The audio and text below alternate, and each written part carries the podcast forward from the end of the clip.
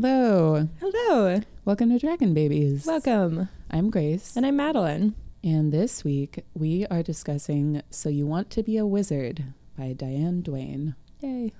Yay, indeed. There's a lot to say about this book. It's a little different from a lot of the other books that we've covered. I would say the most similar to Madeline L'Engle.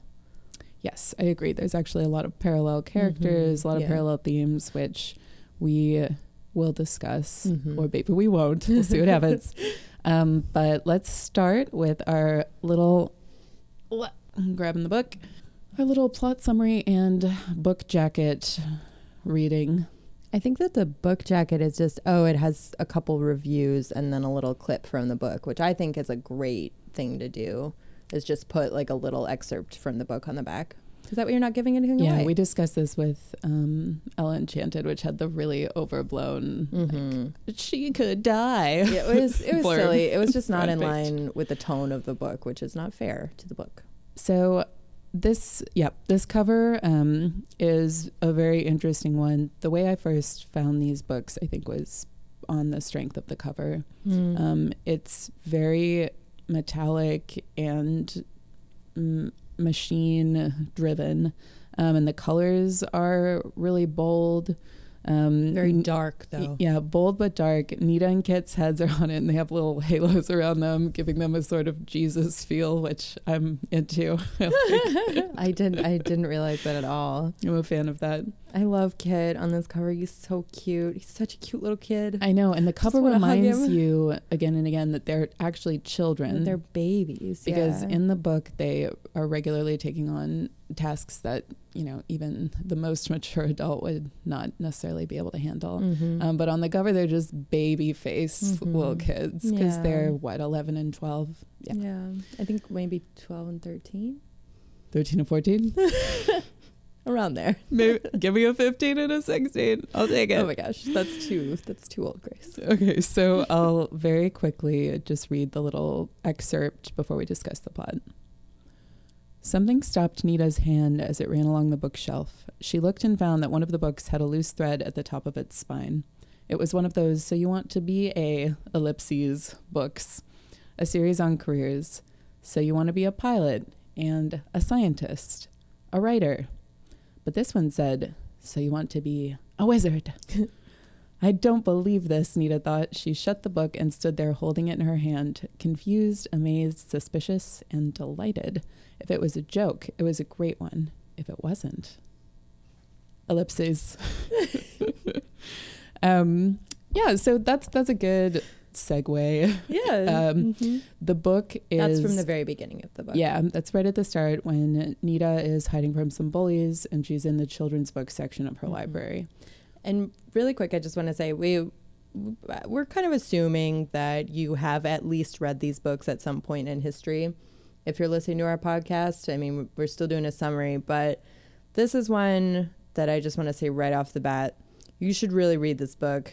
It's really excellent. And I love that we're moving our traditional end of the podcast when we just say, this book is amazing. Read it. That's why we love it. You'll love it too. But we're just opening with it strong from the start. I just think that in order to really like understand the stuff in this book, because a lot of it's a really long book for the length of the books that we've been reading in comparison, and it just, there's so much in it that it really, and there's just pages and pages of like description and everything, and I really think that you should read it before you like dive into this podcast. Okay, so pause and come back. Even more, even bucking tradition further, we're actually telling you to stop listening to the podcast right now. So we're rebels. I mean, we can't fight that.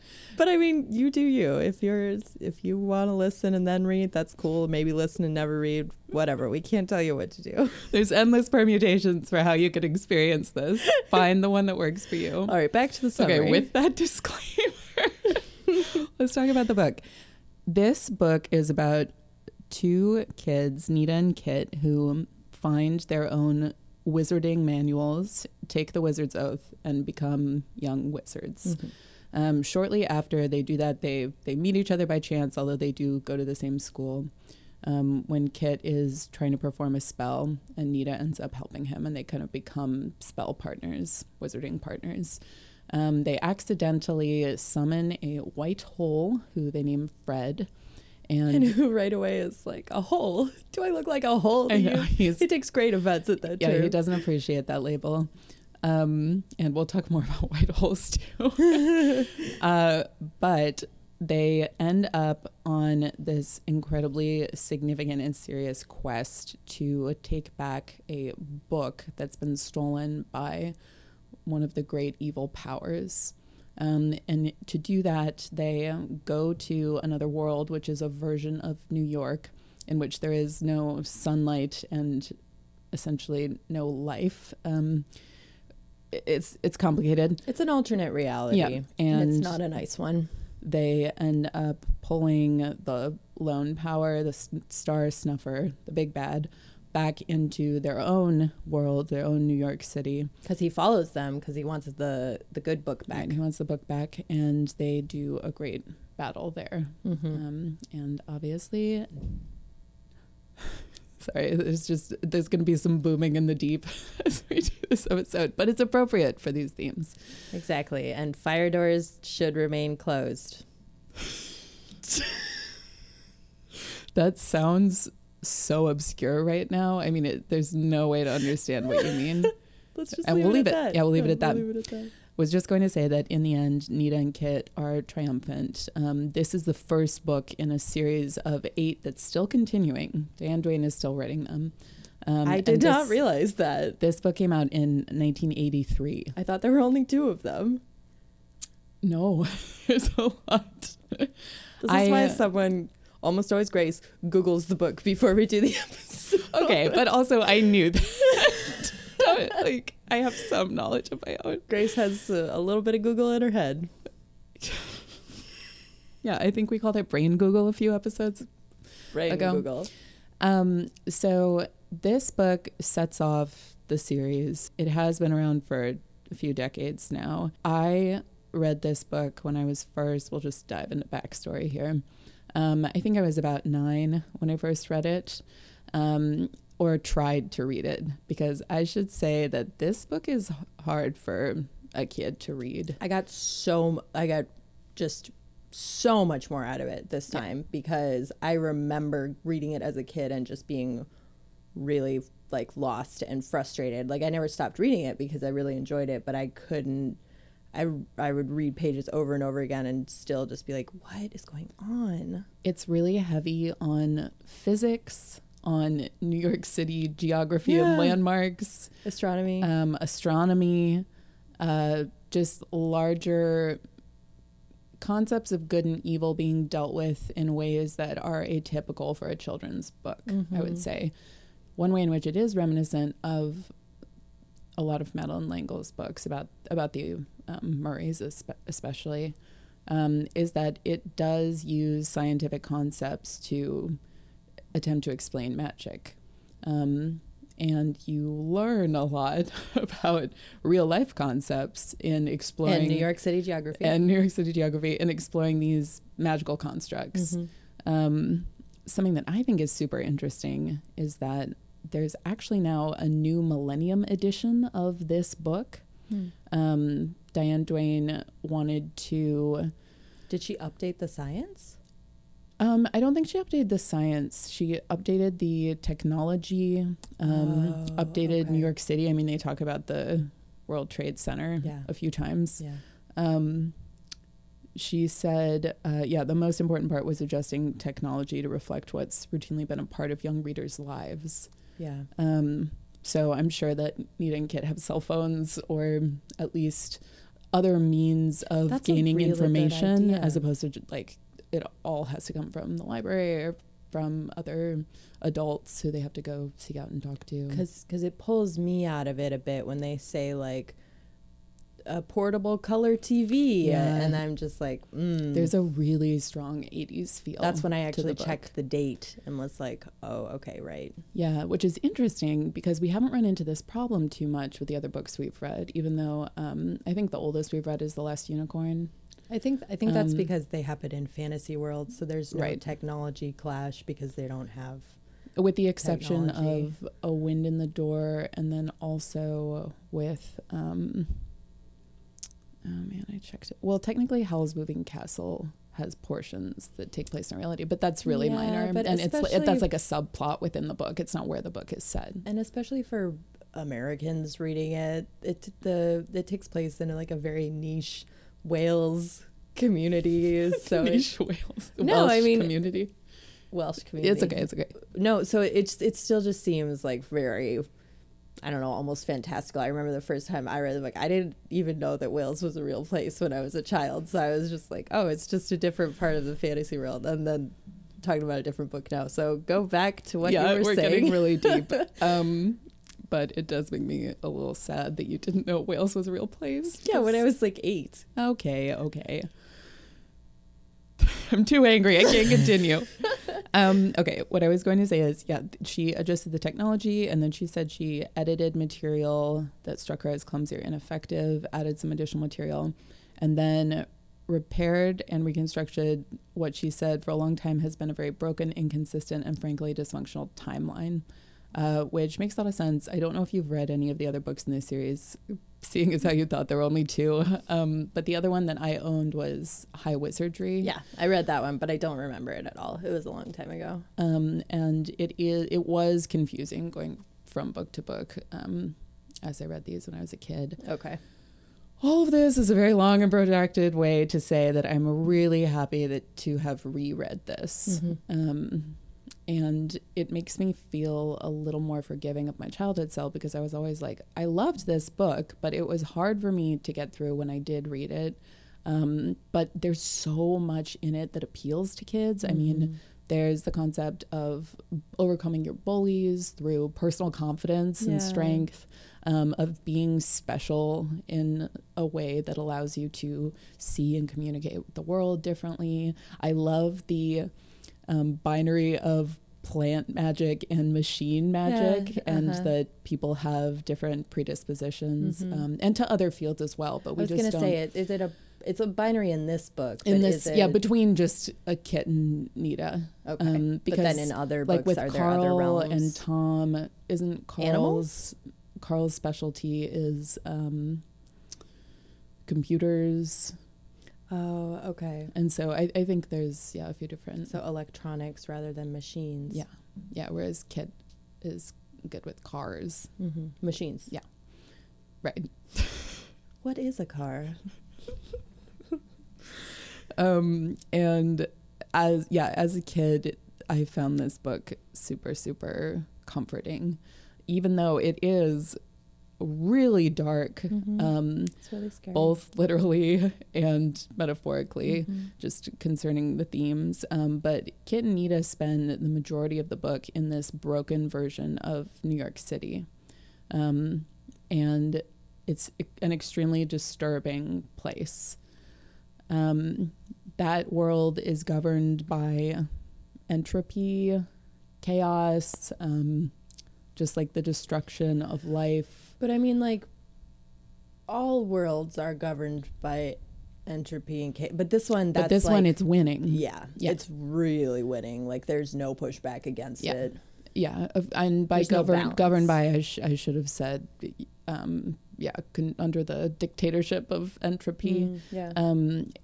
Things just work differently there, and the big bad, the Star Snuffer, who runs this world. He created it that way because that was what felt right to him, which goes into a really interesting concept within the book that good and evil are fairly mutable, and you have to figure out which side it is that you're on, and you can lose track of whether you're good or you're evil, and what that even means. There's a quote I wanted to read. But you're wizards, you should know how terrible a power belief is, especially in the wrong hands. And how do you tell which hands are wrong? Believe something and the universe is on its way to being changed because you've changed. And that's a really heavy concept for a children's book, but it's so much more realistic than the type of good-evil dichotomy that's present in most fantasy books. Yes.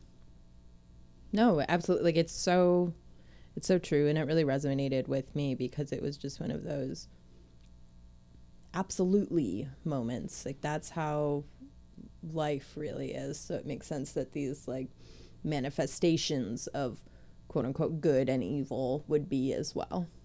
Yeah, and there's this great concept that you can't keep life down. Mm-hmm. I mean, there's more power in a positive and growing force than there is in one that's just, there's a line that all his no's had never been able to stand against life's I am. And mm-hmm. that feels really strong and powerful to me. Yeah, and like the author doesn't mess around either. She doesn't try to pretend like the universe isn't slowly, ultimately working towards this point at which it will run out of energy and cease to be. It's just that, you know, the whole concept is, well, it's not yet. It's for a really, really long time. And that's why these people are around, is because they're helping to delay that inevitability, mm-hmm. which was, to me, one of the most comforting concepts in the book, because I struggle a lot with, you know, how frightening the constant knowledge is that, you know, someday everything ends and all of the work that you've put up mm-hmm. to that moment will, you know, your knowledge of it will cease to be when mm-hmm. you cease to be. But this sort of just acknowledgement that, you know, ultimately everything will end, but it's so far away. And we have so much work to do in the meantime that it's not worth getting lost in that fact. Totally. It's not an approach that's denying death. It's really embracing death. And mm-hmm. it all comes down to, you can't have good without evil, and you can't have life without death. I mean, mm-hmm. one loses the meaning without its balance. Yeah. And the book High Wizardry in the series goes into more detail on the concept of entropy and just chaos in general. Which like definitely planted a philosophical seed or just some kind of interest in me when I was a kid and I read it, because I've always been fascinated by that concept. Mm-hmm. But it makes me think about whether it's easier to destroy things than to build things, which in a lot of ways it does seem it is, but within this world that doesn't matter. I mean, even though it takes more effort to build, what you build is still stronger than the destruction. I think that what's important to remember there is that even destroying things births other things, mm-hmm. yeah. which is especially a theme implicitly hammered home through the constant talking about stars mm-hmm. and the life and death and re-life of stars. Mm-hmm. It's cool. Mm-hmm. Well, and speaking of stars, we can talk about our favorite white hole, the only white hole I've ever encountered in a work of literature. So Fred is the nickname given to the white hole, that a true calcifer of a heavenly body. Such a cutie. I was interested because I wanted to see whether white hole was a real concept. It is, right? It is. It's a theoretical concept that exists mathematically, but it's very hard to prove that it exists in reality because it has to be constantly emitting energy from somewhere within space-time, and that is not really feasible to play out and observe in a situation within our universe, because but white holes have to exist because black holes exist. They're the counterpoint to black holes. So black holes don't allow anything out, and white holes don't allow anything in. They're only emitting light of different wavelengths, and that's played to like comic effect at different moments when Nita reminds Fred that there are certain wavelengths that human beings can't withstand, and he's like, oh, okay. Yeah, it's really, really cute. No gamma rays. It's really, really cute. Fred is hilarious and offers some of the best visuals in the book because he accidentally swallows, we'll call it, Nita's favorite pen, which is how the whole quest starts, which is really funny to think about. Nita just keeps being like, my pen, my pen. For the beginning, until they get it back. And then by then they've really... They're in way too deep to just hit home with their favorite pen again. Yeah. But after he swallows the pen, something gets messed up within his matter. And he starts hiccuping different... massive objects. Like he's emitting them. Yeah, he's emitting them. But he's hanging out outside school waiting for Nita and Kit on the day that they have the most problems. Mm-hmm. And I think by the time they come out, he's just hiccuped a Learjet and just the soccer field. And a ton of other stuff. And there are just, cars appearing, TVs. I mean, it's really incredible. It's really cute when he, is it a cactus that he emits? Yeah, it's a barrel cactus. So like a big one in a pot. Yeah. It just appears in a pot. In the middle of the room. Fred was a very necessary character in this book because he, like I said, provides a lot of more lighthearted comic relief, but he also knows more about the inner workings of the universe, and he can help guide Kit and Nita because he is always seeking light. Mm-hmm. He's always seeking sunlight, and it helps him tell them where the bright book is and where the dark book is. I guess we didn't explain the two books clearly, but there's a bright book that's concerned with the naming of things, which is another parallel to A Wind in the Door. Mm-hmm. And then a dark book, which they don't talk about too much because you're not really supposed to. It's entropic, where the bright book is life-giving. It's bad. Yeah. It's a very... the most clear expression of bad versus evil, where bad is decay and good is growth and life. And also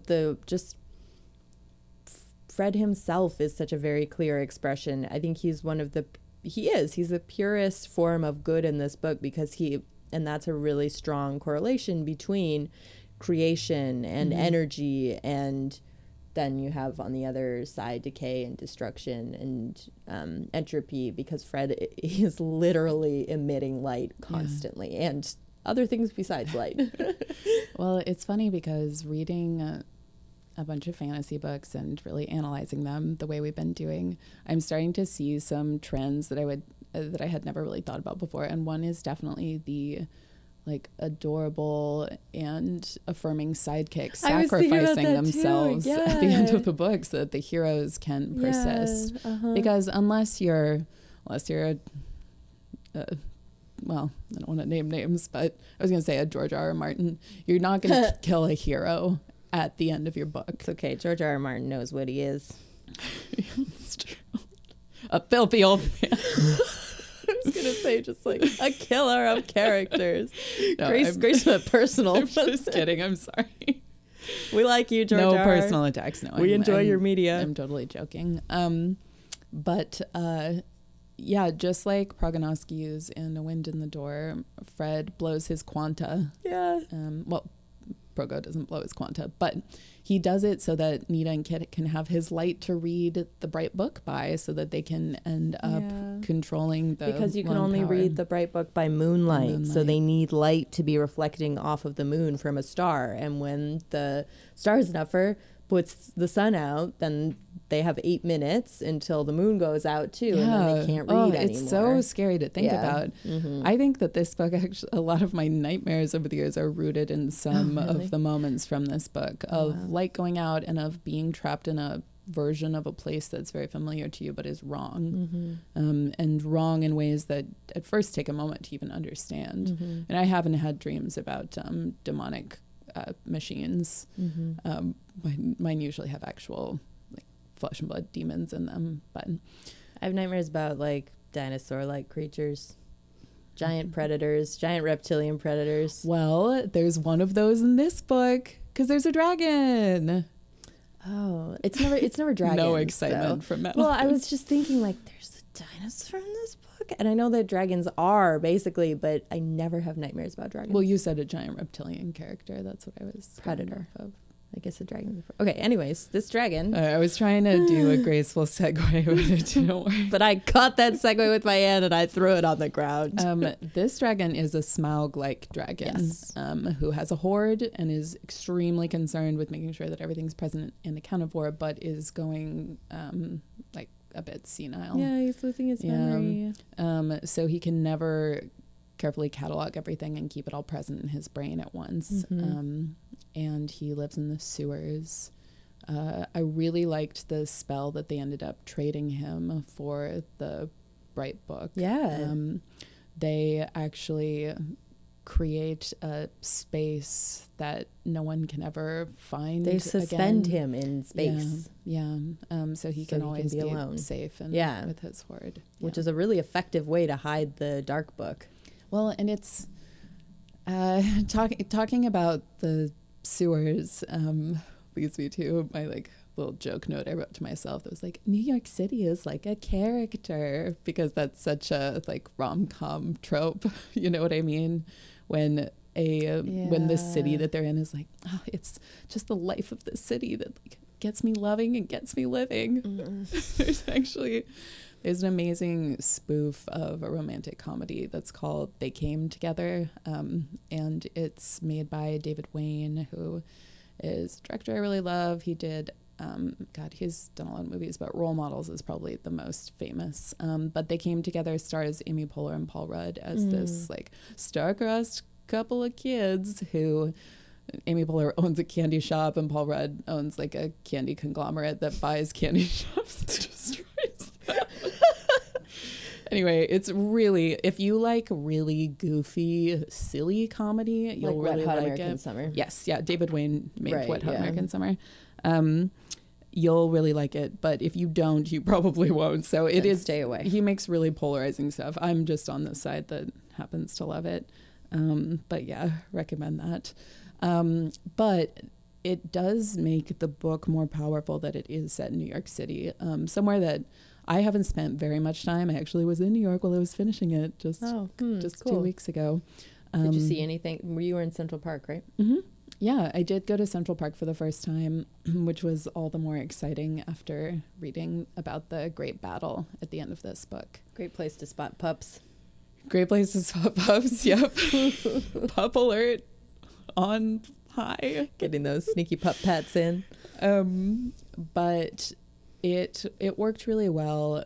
I do understand that there is some room to update the discussion of New York. A lot of this book was written so in such detail that it was almost like these scenes were choreographed for filming or something, where they're really explaining, okay, I turned right and then I went 2 blocks and now we're at this street, so now we need to go north. Very rooted in reality, more so than any book that we've read by far. Which I think also makes it feel scarier, and especially as a kid and you're reading it and you're like, oh my God, this could be me out running around on the streets with a pack of mad yellow taxi cabs chasing me.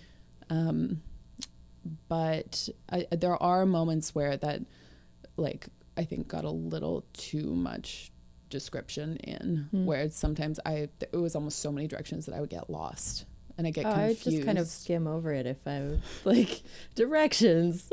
I'll use my GPS. No, I can't do that. I have to visualize it, especially if it is to that level of detail. Oh, I feel funny, oh my God, I need to know. I actually... Ooh, okay. So in college, I read this book called, it's by Paul Auster, I think it's called City of Glass. And there is an entire chapter where someone is walking through New York City and very carefully describing everywhere he walks, every step he takes and how far each step is. And as I was reading it, I was like, okay, this book is a postmodern book. There's got to be some hidden message, hidden joke. And I went to Google Maps and I mapped it out and it meant nothing. There was no pattern, and it was so excessive. I can't believe Grace is an English major. I never did anything like that. You mapped it out. I would skip that chapter. I did, and then in class the next day, this was some nonsense. In class the next day, my professor was like, "Did anyone think about what it actually looks like?" And I was like, "I did. It means nothing." And everyone was like, "Thanks, Grace. You're a valuable part of our class." If you went to college with Grace, share your stories. Please don't. I was very sullen in most of my English classes. Okay. So also related to setting it in New York City, we get these buildings that are in our reality, like the Pan Am building, which is actually the MetLife building now. I looked it up because I was like, I've never heard that, but I think it's just because the name has changed. But it makes the visuals even stronger, especially Nita and Kit out on their invisible bridge in the sky as they're trying to get out to the World Gate. It's really, really cool. I mean, I'd love to see this book adapted into a film. It would be so cool, yeah. It would be really hard. Well, it's the, the thing is that most of the books that we've done, if they were true to their source material and adapted into a film, it would be a children's fantasy story, rated R. So You Want to Be a Wizard, NC-17. For graphic, disturbing violence. Nonstop darkness and overwhelming evil. So, like, unless it was a stop motion style, they can get away with a lot more disturbing stuff because it's, animated. Well, I was thinking about that for the cars especially. I think that would end up looking really cool. It's funny because... just read this book. The live action Beauty and the Beast came out on Friday. I've been thinking a lot about how to take these really difficult concepts that you can animate but can't make into live action very easily. And I was just looking at the Beauty and the Beast character designs for like Cogsworth and Lumiere and Mrs. Potts, and they look disgusting. Have you seen it? It's like they look like the Teenage Mutant Ninja Turtles remake where they made the turtles into these messed up things. Maybe our listeners are fans, but I can't. It's like so much uncanny valley. I don't understand why people seem to be trying more and more to make these animated things closer to humans. I know. There's certain huge exceptions like Pixar that does a fantastic job of always avoiding the uncanny valley because they stylize and make new. They make it stylized and they make everything really clean, which I think is so important. Yeah. Like all the fussy crap on Cogsworth and Lumiere especially. I was looking at the picture of them upsetting. And I was just like, it's awful. It's so fussy. It's so busy. And you lose their faces. And then when you do see their faces, they're even creepier because they're hidden under all this nonsense. It's just this very simple concept that the more intense detail you put into something animated trying to make it look lifelike, the more upsetting it is to our brains because our brains, like, it's just not at the point. So our brains are like, oh, I feel nauseous. Something's wrong.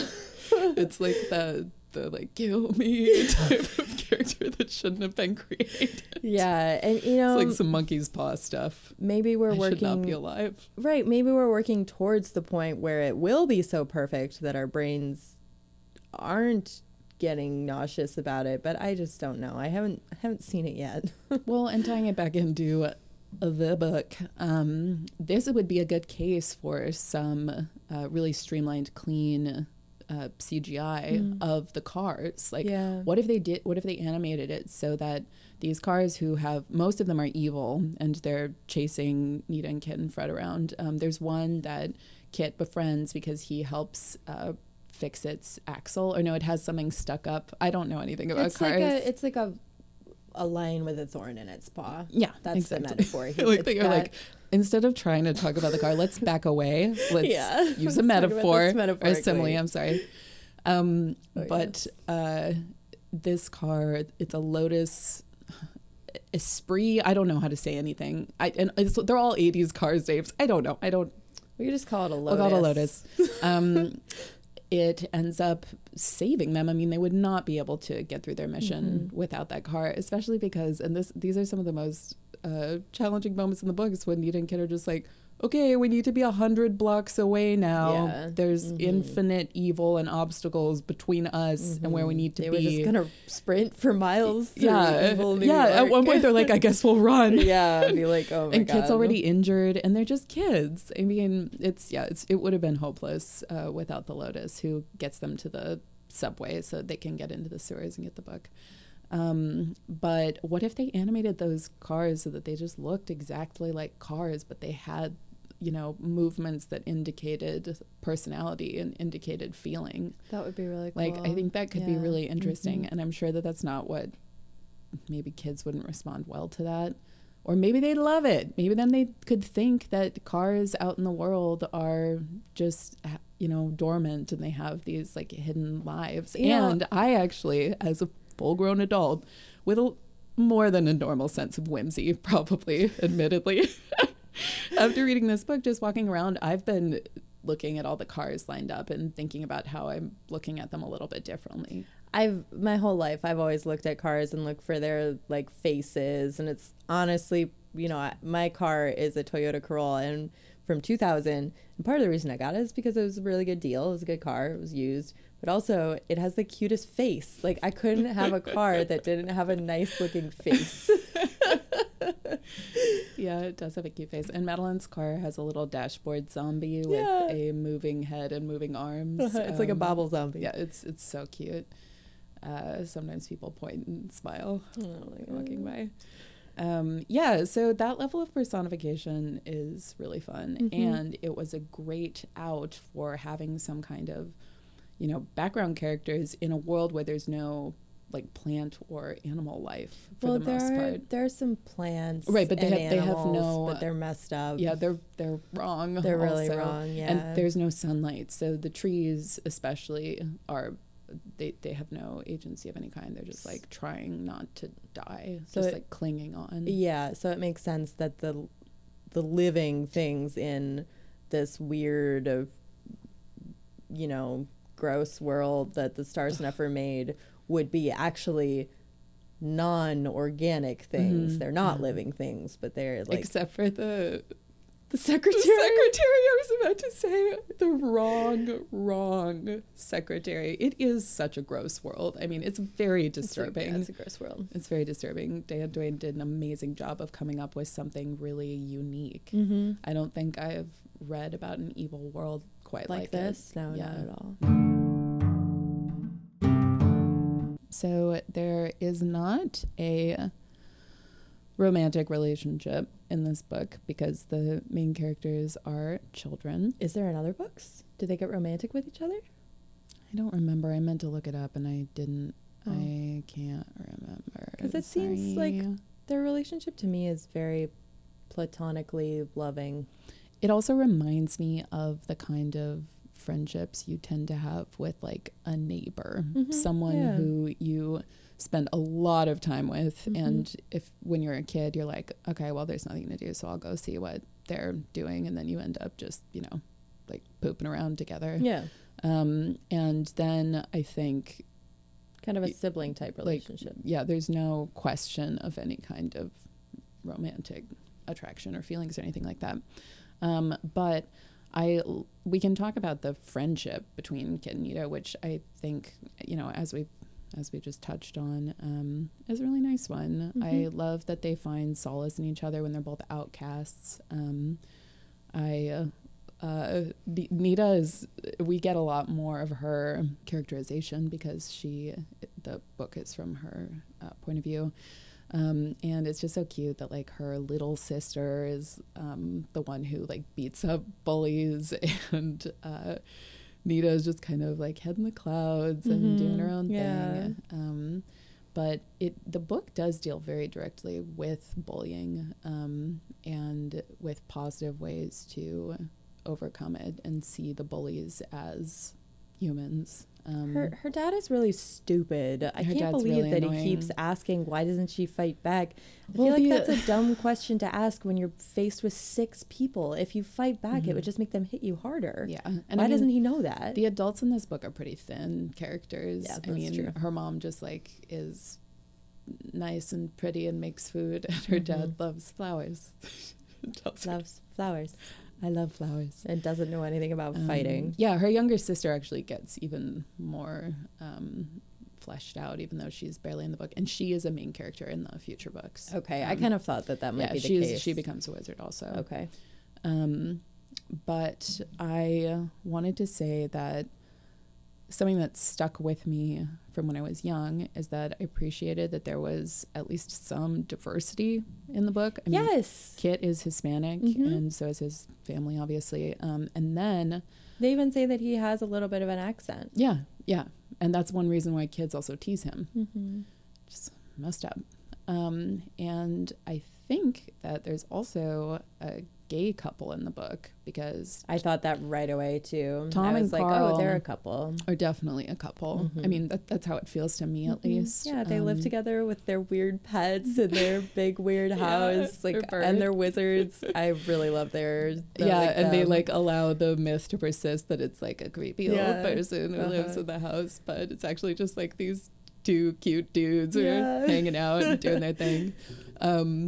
And when I was a kid, I noticed that, and I think that our parents did a good job of making us understand that being gay is exactly the same as being straight from when we were little kids. So it just means that your partner is the same gender as you, as opposed to a different gender. Yep, exactly. Very simple. Exactly. I know. I wish other kids could be as lucky to have. Yeah, our parents were so good at that. Yeah, and I remember reading it as a kid and being like, "Oh, cool! Mm-hmm. Tom and Carl are gay." That's how I talked. Yeah, yeah. But the existence of Tom and Carl as wizards is a little troubling, because I, throughout the book, was like, "Why aren't they more helpful in this quest?" Like, why is it like, and I know that there's a lot to be said for, like, there's only a certain person who can complete a task, and, like, even the smallest can change the course of the future. I can't even get it out.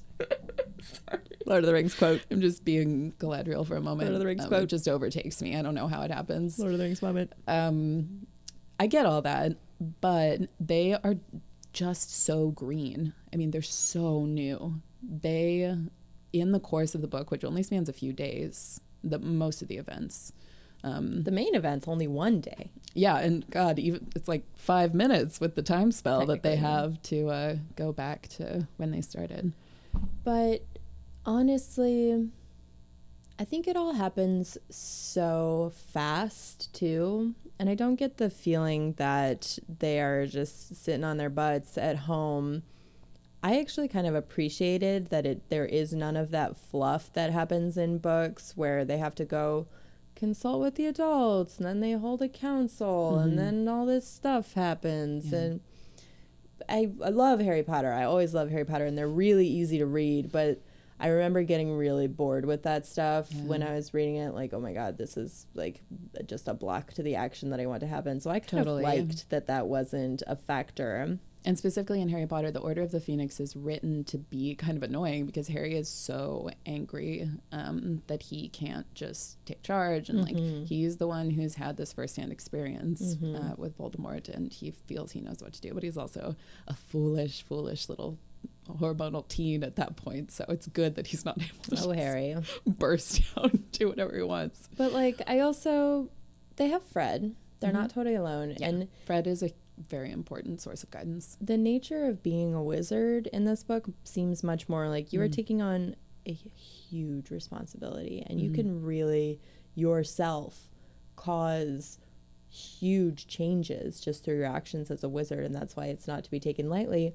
And also, there is a moment when Kit says, "I guess we passed the test." Right. Like, this was their trial, which, you know, maybe a bit bigger than trials that other wizards have faced, but it wasn't set up in order for it to be their trial. You get the feeling that this was something that was going to happen somehow, and it became their job to prevent entropy from winning this time, you know? Yeah. Well, it all just funny. Feels kind of fated. Totally. It's making me think now that the evil side in the book is extremely organized, and it's also set up in like a corporate structure, which I love. I love that. And the good seems like things are just floating about. Like, I thought something seemed different. Is the Bright Book missing? What's going on? Oh, that really important artifact. Yeah. The gate is broken. I know. Yeah, versus so, the evil is actually like making calls, right, and yelling at people and being sneaky. He's in and lying a suit, to people. He's setting up meetings. Yeah, he's got his secretary, his like tentacle beast secretary. Is this the eternal problem of our world, that the bad forces are better organized than the good? It's capitalism, man. I digress. Yeah, and as Kit and Nita are trying to figure this framework out, it's just funny to see their initial reactions to the way that this wizarding world is set up, and the way that they're, I mean, I think it's Kit, it's both of them, they say we're dead over and over again. Yeah.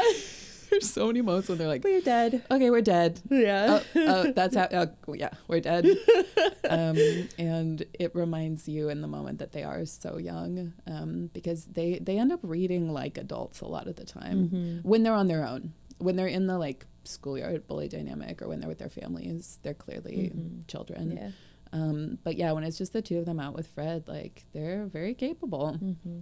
And it's, I thought something that was interesting was how the speed of their spells changes as the book goes on. I mean, everything's so halting at mm-hmm. first, and they have to draw everything and set it up and read the words very carefully, because if they misread something, they could do horrifying nonsense to the universe. And then by the end of the book, they're just like throwing stuff out. Yeah, and they also have, and they have the bright book. Yeah, they have the benefit of having this really awesome source of power. They do, and I love the little twist at the end when Nita's reading the spell, that she changes the Star Snuffer's symbol mm-hmm. so that he can potentially be good. Yeah, I thought that was really cool. It's a great moment. Mm-hmm. Yeah, and it also adds to the mutability of good, like, and they're evil, capable of change, how you choose your own destiny, and like nothing is predetermined for you. And again, just the real power that all these wizards have, that they can actually make a big change through their actions. My other favorite Kit quote, he has lots of good dry moments, but at one point he says, I try to have a heart attack every day, whether I need one or not. It's a really good joke when just some incomprehensible garbage is happening. Also, he says cojones mm-hmm. when she finds him in the woods, like when she breaks into him and he's surprised and he's like trying to do something and having trouble, and he goes cojones. So is he just saying balls? Balls. Yeah. Really, I think it's the only Spanish word in the book. It's great. It's really wonderful. Yeah. My other question related to Kit and Nita was, do you think that there should have been more of their development as like characters, as wizards, as friends, before they're plunged right into the main quest? I mean, it was the interesting thing about this book is it is long, but it moves at a really fast clip. And it's pretty lean. I don't think there is too much room to trim things, so I'd almost feel like it would just need to be even longer. If maybe that would be a way to help kids stay engaged and like make it an easier read, if they can relate to them a little bit more. But we do get a lot of strong moments before they go, and even though we don't see their friendship blossoming necessarily, we get the lines about just like, soon they were seeing each other every day, mm-hmm. and like they'd always walk to this point and then part to go back to their houses. And because with kids too, friendship is so unconscious. Yeah. While it's happening, like with adults, I don't know, at least for me, I think really hard about it, and you're like, what's at the point at which I'll like invite a person to hang out instead of just seeing them at work or at school or whatever. But with kids, like, it just happens. Like, you're just suddenly like friends, and you don't even notice it's happening. More natural. Yeah. So I think it's that kind of thing that's going on for them. Cool. And I did, like, because the journey was their development, and I was okay with it. I'm not a child, so maybe like, for children it's harder, but I really liked, like I said, the fast pace of everything. Yeah. No, I did too. That's good. But I get what you're saying too. There wasn't a lot of development of their friendship pre-adventure. It's interesting how this book is kind of a combination of these really heavy textual moments with like big bits from the So You Want to Be a Wizard manual that has a lot of like heavy terminology and physics and whatnot, and then just like action sequences. Yeah, yeah, it's great. It's a great mix. There's something for everyone. Yeah, really, there is. Let's do some segments because we had another pretty freewheeling discussion. Yeah, we should just change this podcast to Fast and Loose Dragon Babies. That sounds awful. Sounds like an adult, yeah, vaguely pornographic, and considering the word babies is in it, not good. I would just stay right away from that. Let's briefly, sadly, because there was so little of it, discuss pretend food.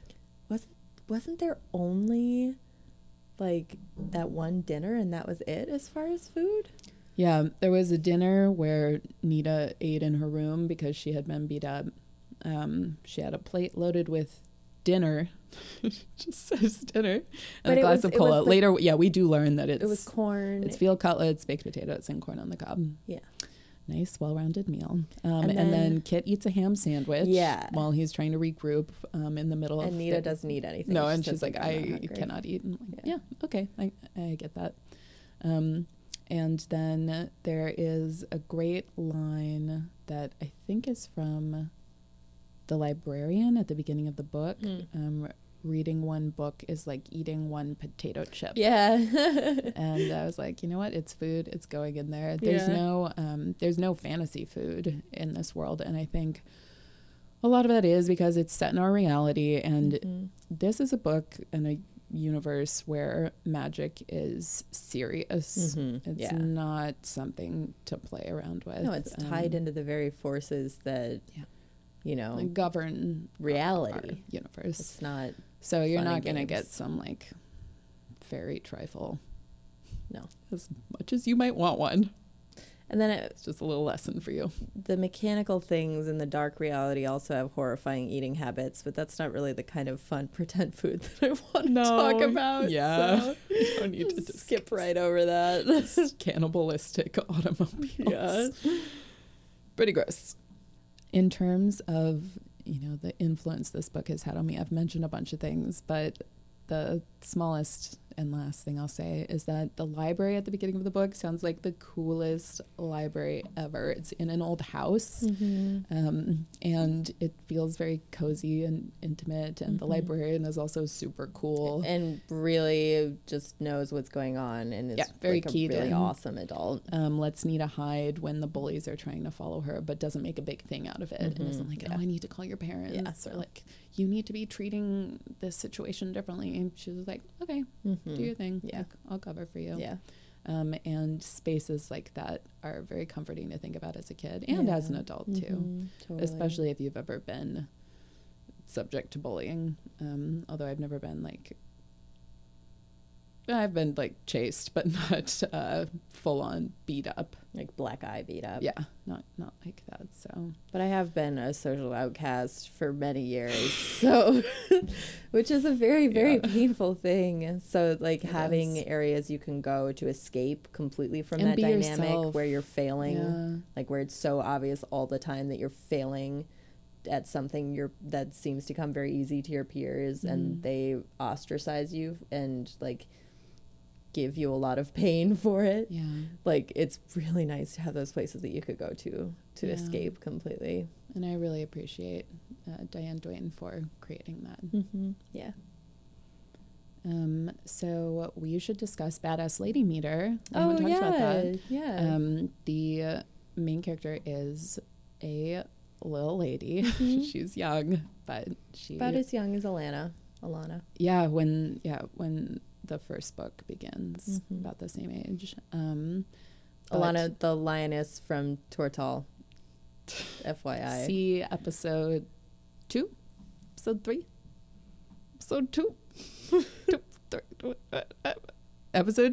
Yes. Check it out. Nita is she's a badass. Yeah, she's awesome. She's great. The amount of responsibility that she takes and runs with, and the little amount of resistance she gives back. Yeah, like she just really does the things because she has no other option. Yeah, and there's no complaining, no why me. None.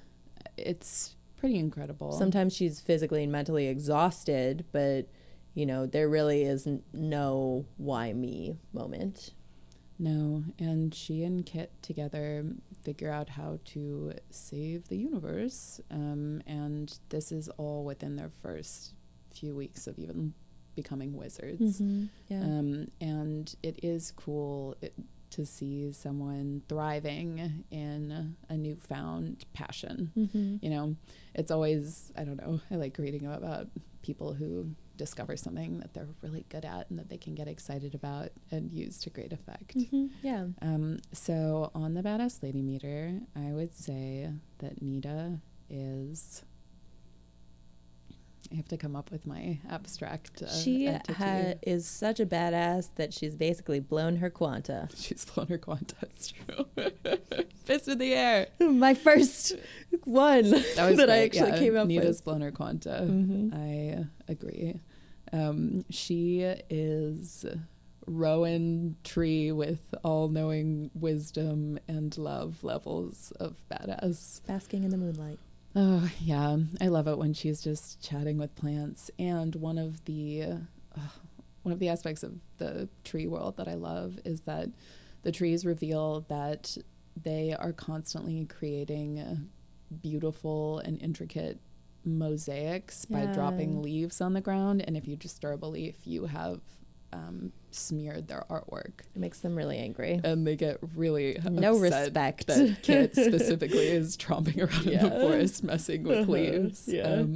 And that's one of the first moments when Nita realizes that her wizard's oath took and that she does now have powers. Mm-hmm. And it's all just because these trees are super grumpy and they're like, get out of here. Yeah, it's great.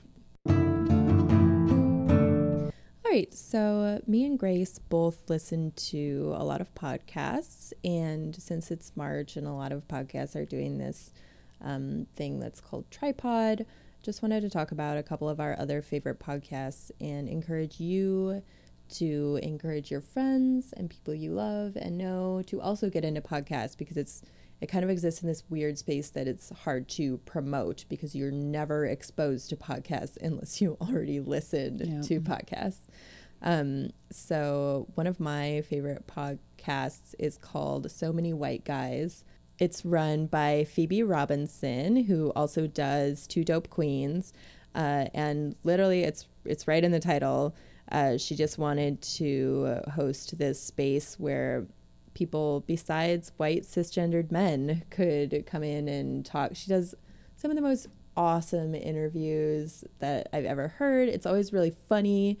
She does this segment called Across the Aisle that's meant to unite people, bridge the gaps in our society. And she's just so funny. And just every time I listen to her podcast, I learn something, I feel educated, and I also feel like I'm opening my intake so that it's not just white cisgendered men. And she does have also token white guys on. Yeah. It's like it's sort of flipping the script on what's usually done in media. And they're also great. Like once she had Mike Birbiglia on. Mm. Yeah. And it's that kind of thing. Or she had John Hamm on. He was a token white guy. Oh my gosh, I haven't heard that really episode. Fun. Yeah. I also just want to say that I think her interviewing style is so strong. Mm-hmm. She's really good at getting people comfortable and just getting them spilling their feelings. It's really true. Yeah, she's really good at that. And she's not afraid to go for it, too. Like she confronted Charlemagne on his sexism, which was I just really respect her for what she does. And so you should check her out. My recommendation is a podcast that was recommended to me by my friend Sam a few months ago, and it's another fantasy podcast. It's called Imaginary Worlds. I'm pretty sure I've recommended it to you, but I don't know if you've listened to it yet. I actually spent 20 to 30 minutes yesterday trying to find this, and I didn't want to bother you because it was really early in the morning, and I was like, I really want to listen to this podcast. So this is great. Imaginary Worlds by Eric Malinsky. Each episode tackles a different pretend concept. I mean, there was a great one about LARPing that I really enjoyed. We are basically gonna go LARPing today. We're doing this Zelda puzzle room with our entire family, and me and Grace also got our boyfriends to join in. So we had to have a 6-person team. So that really excited. Really excited. We'll report back on it next episode. Yeah, it's a Zelda themed puzzle room. It's gonna be great. I'll let you know how it goes. But yeah, there have been several episodes each about bigger fantasy franchises like Lord of the Rings and Harry Potter, but each one tackles a question that I think is something that not many people have considered. Like, for example, one of the Lord of the Rings episodes was a... Sorry, there's some crazy cat sounds coming from the hallway. Galloping. One of the episodes about Tolkien is called Fantasy Maps, and it's about mapping out fantasy worlds and how important these cartographical, is that the right word? Cartography. Yeah, just how important it is, and how it's become inherent in fantasy that, like, you get this ornate map that draws out the world that you're going to be spending time in while you read the book. So definitely recommended. It's easy to listen to because each podcast episode is like 20 minutes long. Mm-hmm. So cool. A good way to get in. And there's also an episode about Undertale, which we have a lot of love for. And if you like the kind of books that we discuss, you'll love Undertale. That's really true. You don't have to be good at playing computer games to do it, so it's good. Actually, the end of Undertale reminds me a lot of this book too. That's a good point. No spoilies. No spoilies. Hashtag no spoilies. And hashtag tripod, because like there's supposed to be a tripod. We're trying hashtag trying to connect. Tripod. No spaces, no caps for the youngins. And our other plea is that we would love to connect with any of you who have anything to say about anything at all. We'd love to get some feedback and hear what you like about the show and what you'd like for us to improve. If you could check us out on iTunes and leave us a quick review. Doesn't have to be a positive review. It can be anything. But Madeline's making a sad face. Don't be mean, though. Like, be constructive about your criticism. I feel like Grace has been like, yell at us. Be mean to us on the internet. We like it. We like jerks. We like feeling bad. If you could just check us out and leave us a review. It will help the podcast become more visible on iTunes store, and we can we can help tailor our listeners. We can help make sure that we're doing what you guys like. Yeah, if you throw out any kind of shout out or suggestion, like, we'll work it in, because we'd love to hear from the people who are listening, and we don't want to get too meta. Yeah, exactly. Yeah, I know. If we never hear from anyone, we're just going to end up like recounting childhood stories ad nauseum. So do you want that? I don't want that. Let's not do that. Maybe you do want it. In that maybe case, you do. Yeah. We'll go deeper into it. Like, trust. We can do that. And if you'd like to connect with us, we are also on Twitter at Dragon Babies Pod and on Instagram at Dragon Babies Podcast. If we get some feedback, maybe we'll create even more profiles so that we can discuss our thoughts. Let us know if there are any books that you loved when you were a kid that you'd be interested in us covering. I mean, if we have a shared history, which I'm sure that we do, we'd be happy to do them. So yeah, hit us up. If you're subscribed, you can right click the podcast image, like the two sketches of little dragons, and click view in iTunes store, and then it's super easy to leave a review. That's just on desktop. That. I got on mobile. I'm not even. It's different for everybody. Good luck. Godspeed. Yeah. Okay. So summing up, review us, even if it's mean. I don't know how to do it on a phone. Thank you. Bullet points. So please, holler at us. And if we get more feedback, we can start releasing some cool stuff like mini episodes in between the big ones where we announce the next book, so that if you want to reread it before the episode comes out so that you can better follow along, then you'll get that little heads up. But we just need a little more info so that we can include like our responses to listeners. So yeah, let us know. I don't know what Madeline's doing. She's covering her face. I guess that means we're done. So, I was trying to keep from laughing. Thank you so much for listening. We love having you guys along on this journey with us. I'm Grace. And I'm Madeline. Until next time. Bye.